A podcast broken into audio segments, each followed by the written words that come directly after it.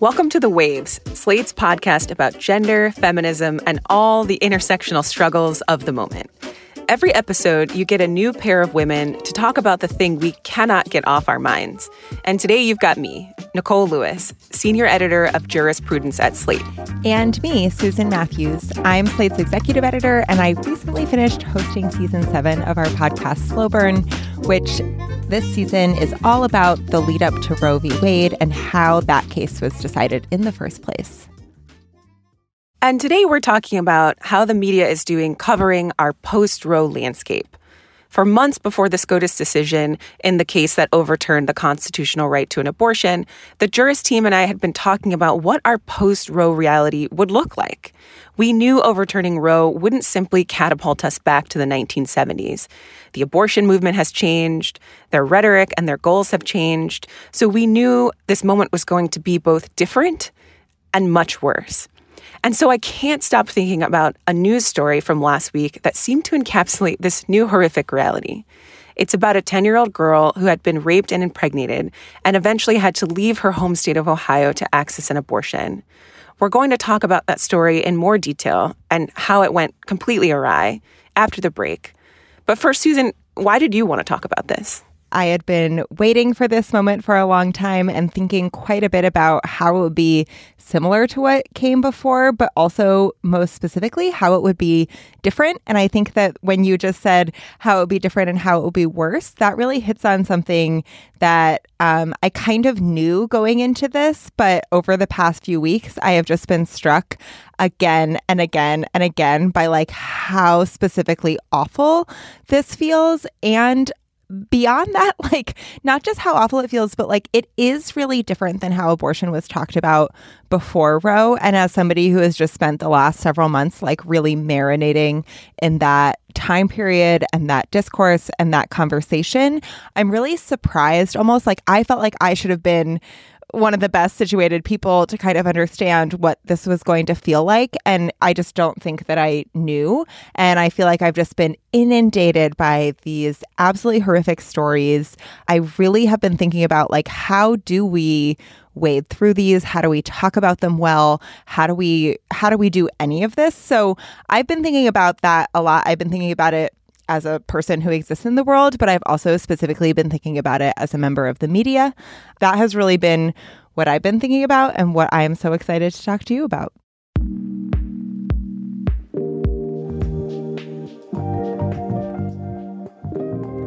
We'll unpack this whole awful story and we'll talk about what we lose when we talk about abortion as strictly a political issue instead of the really basic and sometimes life saving healthcare that it is.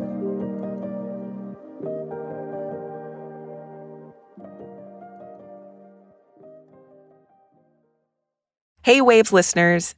If you're loving the show and want to hear more, subscribe to our feed. New episodes come out every Thursday morning. While you're there, check out our other episodes too, like last week's about Brittney Griner and the perils of playing for the WNBA. Mom deserves the best, and there's no better place to shop for Mother's Day than Whole Foods Market. They're your destination for unbeatable savings, from premium gifts to show-stopping flowers and irresistible desserts. Start by saving 33% with Prime on all body care and candles. Then get a 15-stem bunch of tulips for just $9.99 each with Prime. Round out Mom's menu with festive rosé, irresistible berry chantilly cake, and more special treats. Come celebrate Mother's Day at Whole Foods Market. A few weeks ago, the Indianapolis Star reported that a doctor performed an abortion on a 10 year old Ohio girl who'd been raped and impregnated. President Biden then mentioned this anecdote as an example of the fallout of ending Roe. This girl had to leave her state, it seems, because the family thought she could not get an abortion in Ohio. Just last week, it was reported that a 10 year old girl was a rape victim in Ohio. 10 years old. And she was forced to have to travel out of the state to Indiana to seek to terminate the presidency and maybe save her life. That's last part is my judgment. 10 years old. 10 years old. Raped, six weeks pregnant, already traumatized, was forced to travel to another state. Imagine being that little girl. Just, I'm, I'm serious. Just imagine being that little girl, 10 years old. So if all this wasn't bad enough. Things got so much worse from there. So, Susan, you wrote about this case. Can you tell us a little bit about what happened next? Yeah, as if that isn't already awful enough. So what happened is is that this story was really used as an anecdote in like a local news piece, but the issue is is that, you know, President Biden talked about it and as soon as President Biden talked about it, I felt like it then you know, catapulted this story into just a much broader national lens. And what happened when when it went national is basically that tons of people who did not have any intimate knowledge of the story itself decided that it wasn't possible that it could have happened that it was so shocking that it was it was almost unreliable. And so what you saw was several media outlets who started questioning the veracity of this reporting. Uh, the wall street journal called it an abortion story too good to confirm. When it was confirmed later which it was a few weeks after they wrote that or i think actually even just a few days after they wrote that it was confirmed. They put an update on the piece and they like kind of issued an apology, but they also said like, oh, the the political uh, landscape is so charged that we have to be really careful with stories like this. And I just really felt like you're the ones who turned this into a political football. And not to be outdone, Fox News pundit said the story was a hoax designed to politicize an already deeply political issue. Here's host Jesse Watters. So, where do we stand? If there's a 10 year old child abuser out there on the streets of Ohio, he needs to be brought to justice. And if so called doctors are covering up child rape, they need to be prosecuted. But if this horrific story isn't accurate and the abortion doctor and the Indianapolis Star are misleading us, and the mainstream media and the president of the United States seizing on another hoax, then this is absolutely shameful and fits a pretty dangerous pattern of politically timed disinformation. The first thing that I thought about when I heard about this case was just this awful feeling of something that felt true or felt very likely to be true. And the way it gets just kind of ingested into this world that we live in now where like facts that we don't like we can just kind of call fake news and put to the side. Um, and i just thought it was really fascinating to see in particular because you kind of expect that from certain actors but in particular with like the washington post fact checker column and the wall street journal what i thought was really disturbing is that they were doubting the story publicly, like in print, without having any actual confirmed reason to doubt it, like besides their own intuition. I found that to be such bizarre behavior because I can totally understand reading that story and feeling horrified by it and feeling like, oh my God, I can't believe that this is happening. But unless you actually have evidence that you don't think that it actually happened, I cannot believe printing a column casting doubt on that. I'm shaking my head and just thinking about is that there's no coincidence that many of these columns were written by men and that there's something that sort of suggests that like you know if you're not thinking every day or not having to face or deal with the reality of just how much sexual assault and abuse happens to women and girls that your mind just says well this is too outlandish. There's no way this is possible. But but for so many of us we kind of know, well, no, actually, we know many young women who were abused. And, you know, we sort of say, this is horrible, but fully within the realm of possibility. And so I think that that's what really struck me that men sort of leaped on and said, no way, no how. Let me do some work. And, and you know, really didn't provide much new additional context, right? Just said, like all things dealing with the criminal justice system, it's hard to kind of pin stuff down, right? Weeks later, we found out that there was a man who was arrested and arraigned, right? And so that sort of puts a pin in all of this. Um, but that was my first thought. In particular, there was this kind of like faux outrage or faux pretending to really care about women in the positioning of like, well, if a 10 year old was raped and pregnant, like, where is the rapist? Like, why hasn't the rapist been prosecuted? That I think is so typical of these cases, um, where when something terrible has happened, like the emphasis on finding the bad guy and punishing the bad guy feels really, really extreme. And in this case in particular, it's like, first of all, women are and girls are navigating this new landscape where they have to catch their pregnancies early and get care as quickly as possible, or they might not be able to get it. I think that this 10 year old was six weeks and three days pregnant when she was told to leave the state. So there was like an element of time and a need to focus on the victim of the crime that felt so obvious to me. The pretend outrage of, like, well, if this really happened, we need to prosecute the rapist felt like it also was so completely not acknowledging anything that we've learned about how the crime of rape happens, what it means to prosecute it. Whether that could put the girl at further risk. Like, there are just so many things around our failures with that that felt really depressing to me there was no real reason to go looking and, and trying to unpack or verify uh, this story.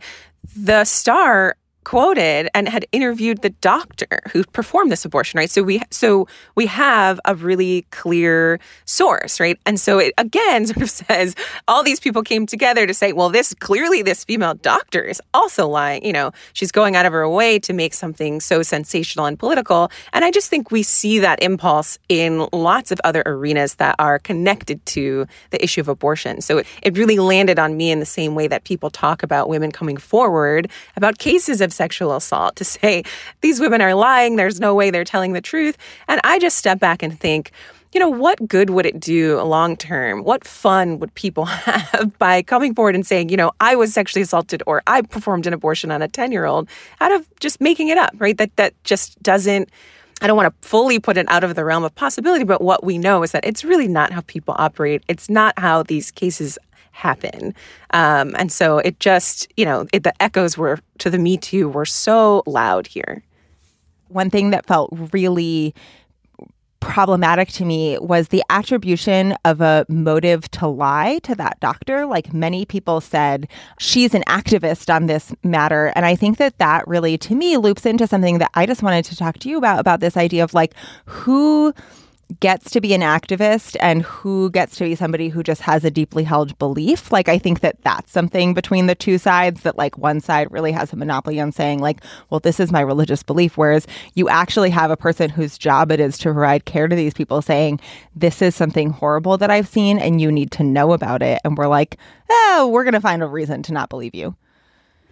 I mean, that's such a huge tension, Susan. It's something that comes up for us, right, as journalists all the time when you're reporting on something and you're taking a particular view or stance or perspective, right? That so you know, the way that people try to discredit you and say that you're biased, this is activism. When it comes to an issue like abortion, when we're talking about something that, again, like I alluded to in the beginning, is is is potentially life-saving healthcare, right? That that doesn't feel particularly political to me. It feels like Doctors know how to care for people with uteruses, and sometimes things go awry, right? Even the best intended, well planned pregnancies may end in a miscarriage where the treatment is uh, similar to an abortion, is an abortion, right? Is removing the contents of that uterus. So I just think when I break it down that way, when I really step back, I say to myself, you know, then doctors talking about what they do in a very routine way, day after day, that they were doing before the end of Roe, that they will continue to do in the, you know, months and years ahead, are just doing their job. And they're coming forward telling us now about how the, the political space, right? the Supreme Court has made their jobs more difficult.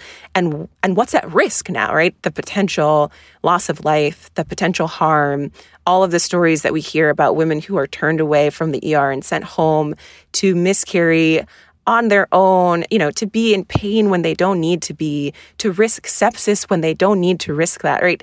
These doctors are just kind of telling us how we've imperiled a life saving tool. So when I step back, I think, how dare you? How can you call these people activists, right? They're, we've just made their job harder. And that seems really unfair that when they stand up to, to tell us that, that we're trying to shut them down. In the era before Roe, one of the things that struck me when I was researching the season of Slow Burn, like the very first thing that I learned where I was like, huh, this must have made things very different, is that Abortion was a political issue, obviously, but it wasn't a partisan issue at all.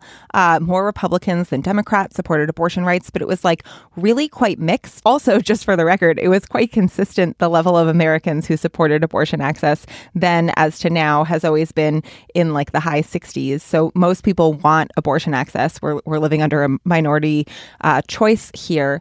But the other thing is that when it's when it's not partisan in this way, uh, like the landscape was a lot different. And so when I was thinking about what's going to happen now, the rabid partisanship attached to the laws that intentionally criminalize the act have created just a totally different landscape.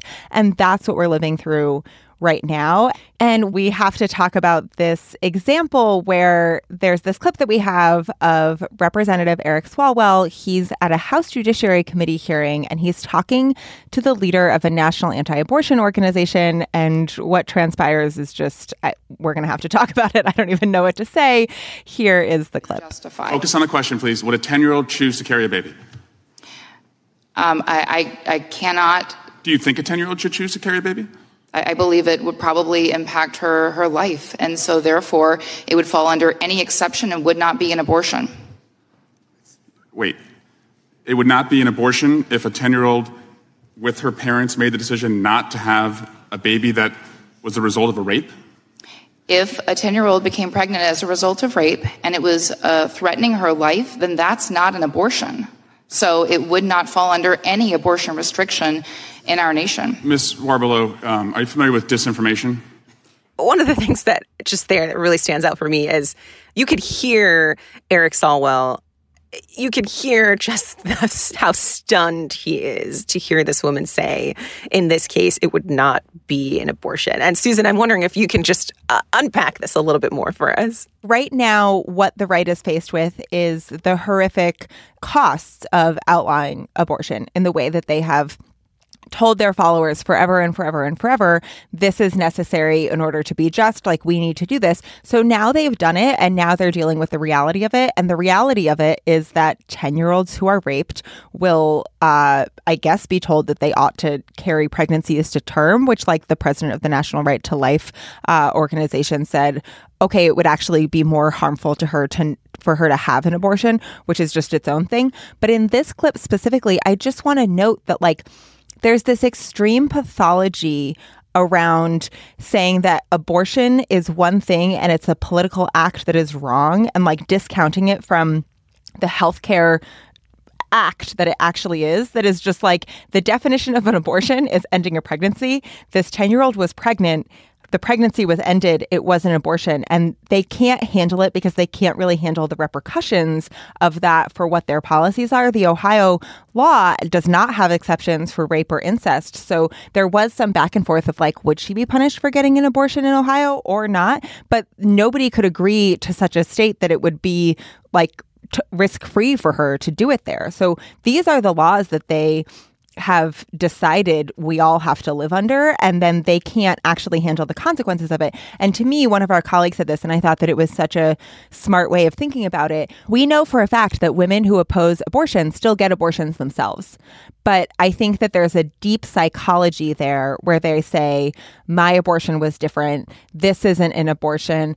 It's not an abortion. I just really need to not be pregnant and they can't really in just that idea themselves. And I think that this is just an exact example of this is what outlawing abortion means. And so, in order to deal with it, they have to say, that's not actually an abortion. My law is still okay. Incredible. I mean, it's just some real mental gymnastics happening. and I think, you know, I think Eric Swalwell was right to say, you know, to ask her, are you familiar with the term disinformation, right? That once these ideas start to leave their little bubble and their space and become part of the public, we find new ways to kind of justify exactly what you're saying, justify why some people should be have still have access, why some people should not, you know, who can follow along really in this case.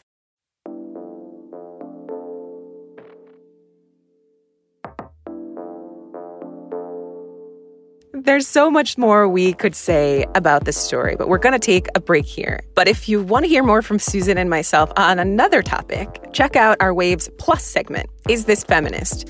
where today we are debating whether or not wishing Kamala Harris was not so very publicly our VP right now is feminist. And please consider supporting the show by joining Slate Plus. Members get benefits like zero ads on any Slate podcast, no paywall on the Slate site, and bonus content of shows like Amicus, Slate Money, and of course this one. To learn more, go to slate.com slash the waves plus.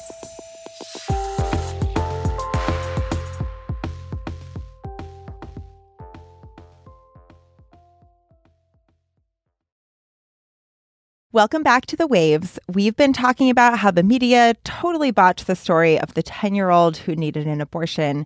But I wanted to also talk about a few other examples of how the media generally has approached this topic. Uh, the media is obviously a really big word that means a lot of different things. So I think I just want to clarify by saying that I, what I really wanted to talk about here is a few pieces from the New York Times about how they've been covering the story. I felt, in particular, leading up to and I think really immediately after the Dobbs decision, there were a bunch of stories that like reported very earnestly on the pro life side of things uh, or co- specifically commissioned people who identify as pro life to write pieces. And the one that I really wanted to talk about was an op ed that was about a woman who experienced an ectopic pregnancy. The headline of the piece was In a post Roe world, we can avoid pitting mothers against babies.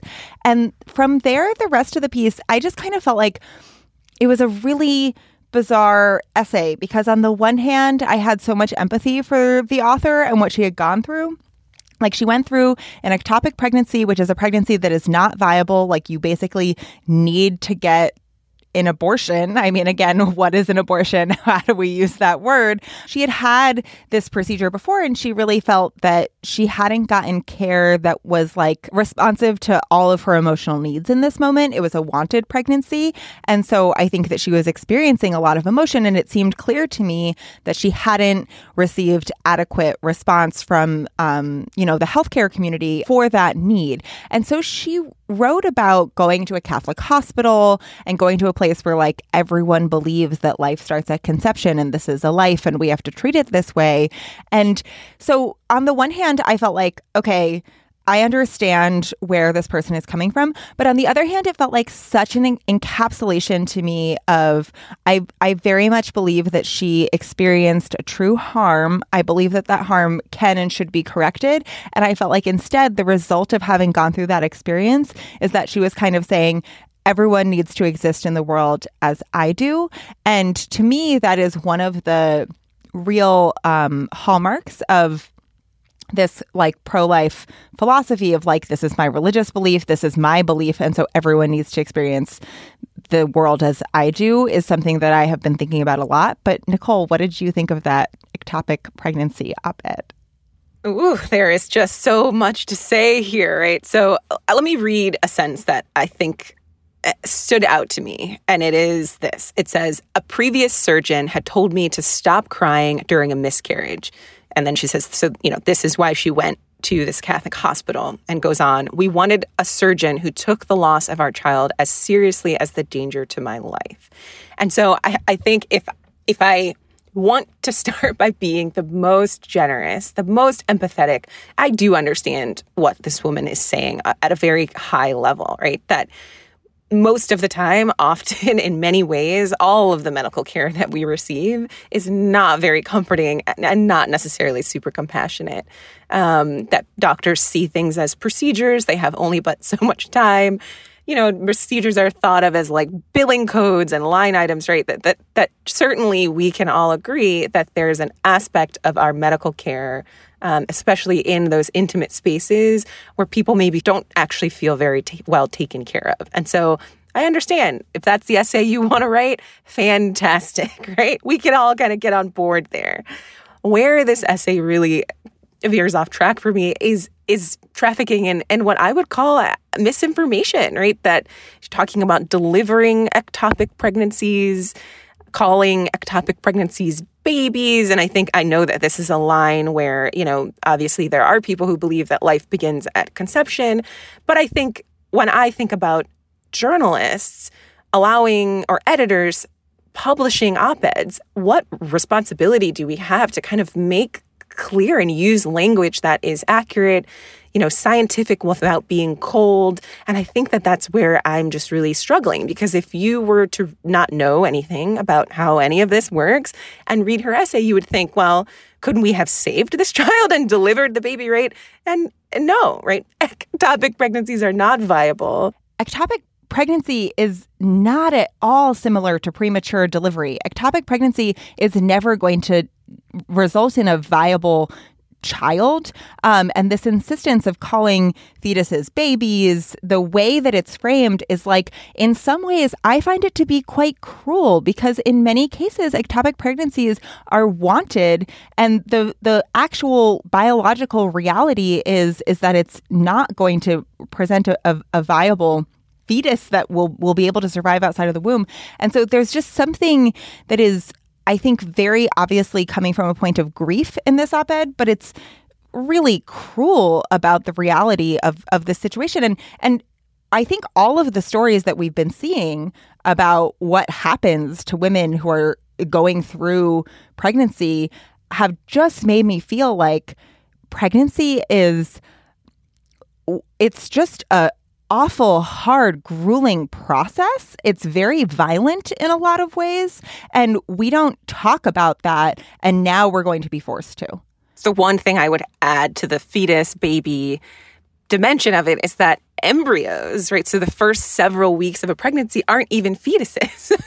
and I think we just keep moving the line, right? And so to call an ectopic pregnancy, to use the word baby in that context to me is is really is staggering. I mean, it just I think it's confusing to people who maybe don't have the same grasp of the science, who don't have a female body, who don't have a uterus, who are not as familiar. You know, we've done, this country has done a terrible job in terms of educating young people about how any of this works, right? And so if we knew more, we might know that there's that the sort of the violence, the harm, the high drama of being pregnant, right? All of the risk to both the child's life and the mom's life. That this is a, ba- a delicate balance.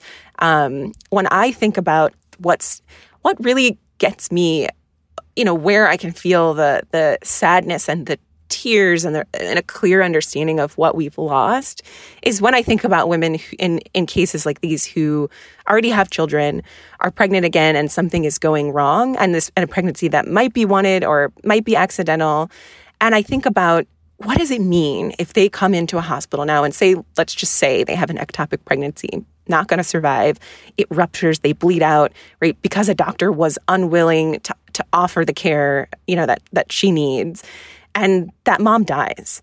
And I just think like is that is that really the desire here that we want to leave kids that are currently here, currently born without a mother, a partner without a partner? I mean, is that the world that we're hoping for? And I think that that's really what breaks my heart because it just feels like we are telling people in these cases who've quote unquote in some ways right done everything right not my belief, right, but done everything right, that they too, that their lives too might be put at risk because they don't have this this health care. I wanted to jump in with that and, and to talk about something that I think that I've been noticing a lot in some of these other stories that I wanted that I've been just kind of like tracking in the times um, about like you know the the younger generation of pro life women about um, there have been a couple of stories about crisis pregnancy centers and kind of the effort to uh, give support to women who have pregnancies that they choose to continue with sometimes under misleading circumstances that's its own situation the media needs to figure out a different way to talk about this. There's this whole debate between uh, whether we use the phrase pro life or anti abortion. And I've been thinking about this a lot since the show, and I kind of have like a slightly new perspective on it that I want to try on for size and see what you think, Nicole. I do actually believe that many of the people that the Times is profiling here are actually taking kind of more of a genuine pro life stance. There still is, but there was a much more widely held political view that was pro life back in the late 60s and early 70s that the unifying positions that it took were being against the Vietnam War, against the death, death penalty, and against abortion. And they were, their value system was around life and around supporting that life. And so, like, one of the debates that we get into all the time now is like, oh, people who are against abortion, they don't actually want to provide childcare. They don't want to provide welfare benefits. They don't want to actually provide any of the financial supports that are necessary for life. But I've been thinking about this particularly because of these time stories about these people who I do believe have this genuinely held religious belief that life begins at conception, that they have an obligation to support it. And what I think has happened is that I think that there has been this marriage between people who feel that way and the Republican Party who's willing to restrict abortion.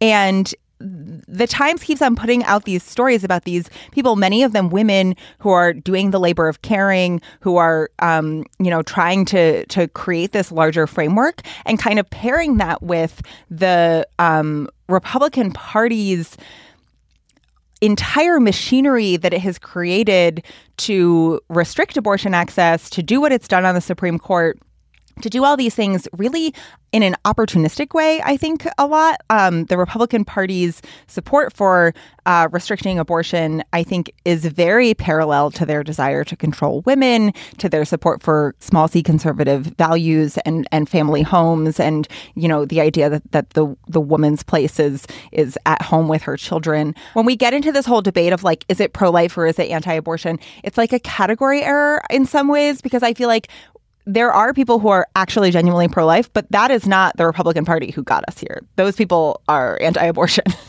mm-hmm. I mean, so critical to point out that in some ways, these pro lifers may have made a, a true deal with the devil to get this done, right? Or maybe they didn't realize, but I think where my mind goes in all of this is it's no coincidence that many of the states who had trigger laws, right, Mississippi, the, the state in which we we got Dobbs um, in the first place that made it all the way up to the Supreme Court, have some of the worst maternal and infant health outcomes, right?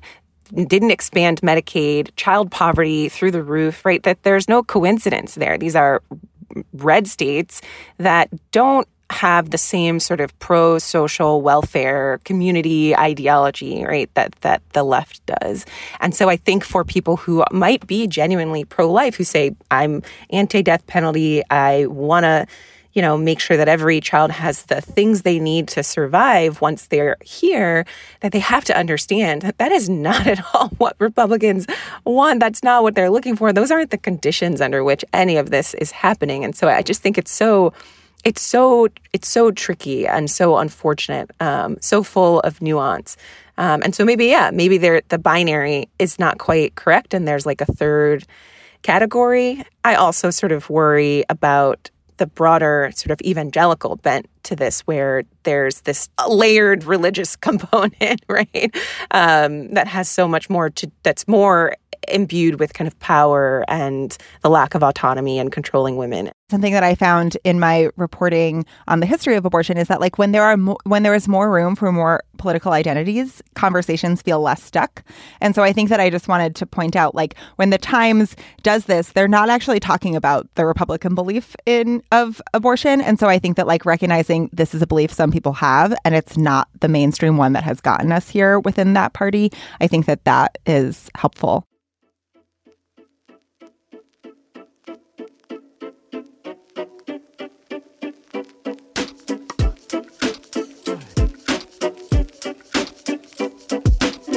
That's our show this week. The Waves is produced by Cheyna Roth. Shannon Palus is our editorial director. Alicia Montgomery is vice president of audio. We'd love to hear from you. Email us at thewaves at slate.com. The Waves will be back next week. Different host, different topic, same time and place.